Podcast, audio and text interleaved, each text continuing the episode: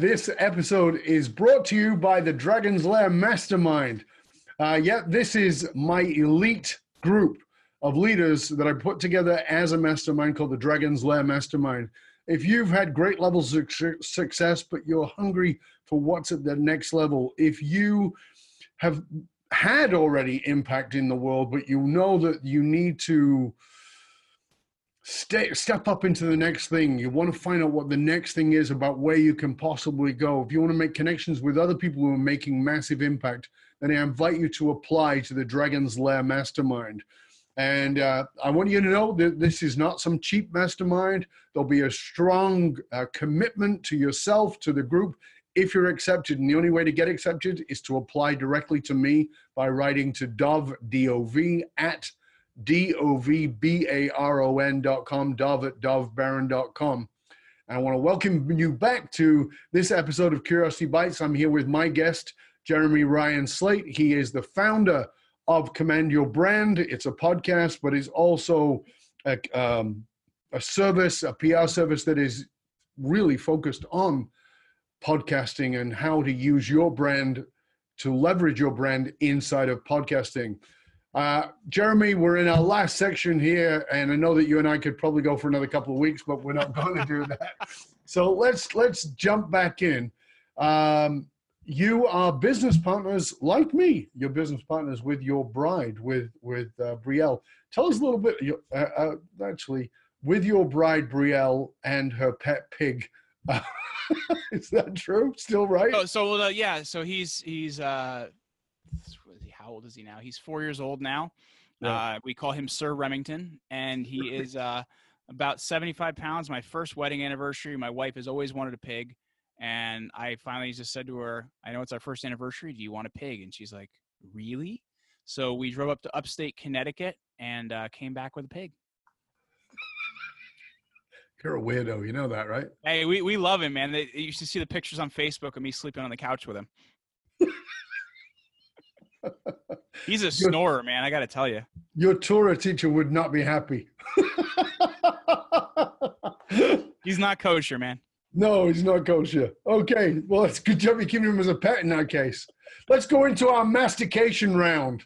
Our mastication round, you get to choose a number between 1 and 24, uh, a random number, and I'll tell you what the question is. So uh, I loved baseball, and my baseball number was 24. 24. Okay. Can you do any impersonations? Oh, my wife hates when I do impersonations. Good. Yes, I can. I do Scooby Doo very, very well. Um, my Yoda is okay, and I do Marvin the Martian, which is pretty decent as well. Who's Marvin the Martian? Marvin the Martian is the guy from he always wanted to find the transfunctioner. Okay, is that a, was that a cartoon? It's, it's from it's it's from uh it's from Looney Tunes. Oh, okay. See, I did not know that one. And Scooby Doo. Let's hear Scooby. Got to hear Scooby. Rinky's right. Yeah, wonder Scooby snacks. Scooby Dooby Doo. That's actually really. Good. It's good, right? It is. It's really good. And your wife doesn't like your imperson. Your oh, she hates it. But sometimes I bring out Yoda and I say, "Do or do not." Mm. Good that is. Good you are, Mister Baron. Save your friends, you cannot. Yeah, I actually uh my we we watched uh what was it? Was it uh six? We watched six yesterday. Again. Again. Because my granddaughter, we've got my granddaughter into Star Wars now. She's seen them all and she's nine and she, you know, she loves Yoda. But when she was four, I used to sit her on my lap and we just watched little Yoda clips on YouTube and I got her hooked early on. Yes. Absolutely. My wife's okay. always like, "You're embarrassing me. You're embarrassing me. Stop." Yeah, well, not gonna happen. New one. Pick another number. Uh, eight. Number eight coming up. Worst thing anyone has ever said to you. When I, uh, my best friend, when I like first started like network marketing, which was the first business I did, it didn't really go so well, but it was the first business. Um, I just wanted him to take a look at what I was doing, and he just refused. And he looked at me and said, I don't care what I have to do. I'm going to do anything I do to see you fail. And we're no longer friends. Really, I can't imagine that. Yeah, it happened. So this was somebody who was a friend. Somebody I hung out with for 18 years every single day. Wow. Did you did you so, so tell me about Well, when I, when I when I look back, I realized it was just dumb because he was the one that was like, "Oh, you shouldn't work out. You're going to be in a wheelchair at 30. You shouldn't do this because you're." Blah, blah. It was always the person cutting me down. I just didn't want to see it. Why do you think you were friends? Mm. Because I didn't think I was cool enough to hang out with other people. I guess it goes back to what we talked about earlier. You know what I mean? Like, yeah, you you surround yourself with where you think you fit, and that's not to say that you're better than them or whatever it may be, but you you put yourself in a certain box, and you won't kind of walk out of that. Yeah, because one of the things to. you said about going to Oxford was you didn't feel like you deserved it. Mm-hmm. So Yep. like it was like that's the line there, right there, right? Mm-hmm. Why do you think, why do you think your self worth was so crap back in those days? You have any Because I think I feel it. I feel, so. Here's the thing: is I've always been very athletic. I've always been very smart. I've always been very capable, and I just wasn't going for it. So I feel like I always knew I had a whole lot more ability. I just wasn't taking advantage of. So I was, I knew I was worth more. I just wasn't giving myself that credit. Mm. Now, I said before that you know um, Brielle is your business partner. She's very encouraging. I know that because I've met her. She's a lovely lady, um, and uh, I don't know how old is you. How old is your little one now? She's just about 17 months. Right. So she's little. So tell us how, if, how do you, if you think, oh, maybe let me actually, let's try this differently. If I was to ask Brielle, how would she say fatherhood has changed you? Wow. Um.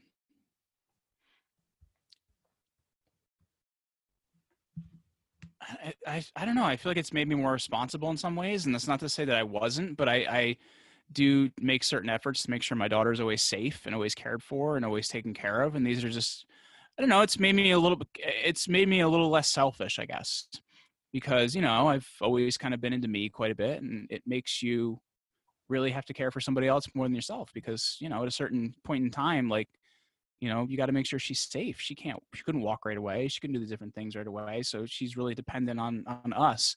Uh now i feel it's more or less like uh i'm making sure i can run to the next thing before she grabs it and throws it. Um but it's it's made me i guess a little less selfish in a lot of ways. Yeah. Uh, I, it's, it's interesting because, you know, I'm old enough, I'm a grandfather now and, um, John Bradshaw many years ago said that um, we make far better grandparents than we do parents mm, uh, because we we soften, we learn, we're not as focused on uh, getting it right, and when I was focused on our own uh, need to provide mhm, at that time, right? Um, but every now and then I meet somebody who uh, who steps into parenting at that level, mhm, and it's really beautiful to see. Um, and it's it. I mean, I think that parenting is dramatically underestimated.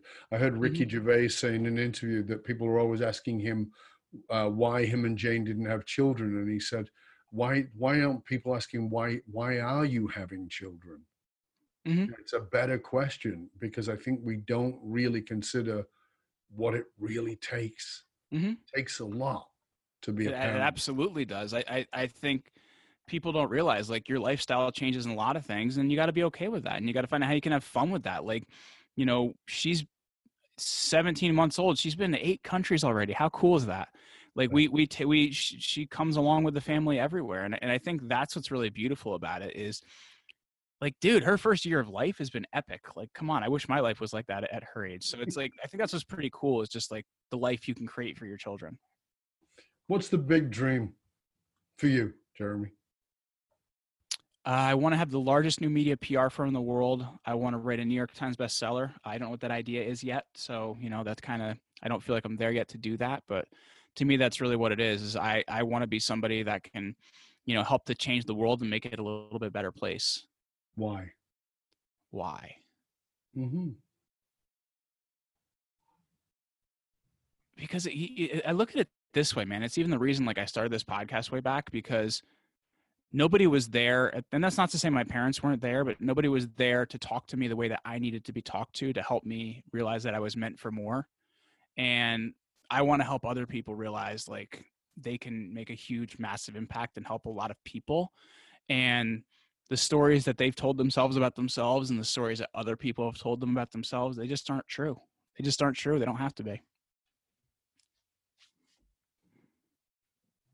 Do you do you feel like this? I, I, mean i know there's been a lot because as i said you're a learned guy but do you feel like there's been a, a really big lesson for you in life? Like something that is like if you had to say you know i got to pin that one on the board this is something that really sort of stands out and go that is my big lesson wow You know, I, I I wouldn't say that. I wouldn't say it's the idea that you only live once, so cherish it because I I don't think that's true.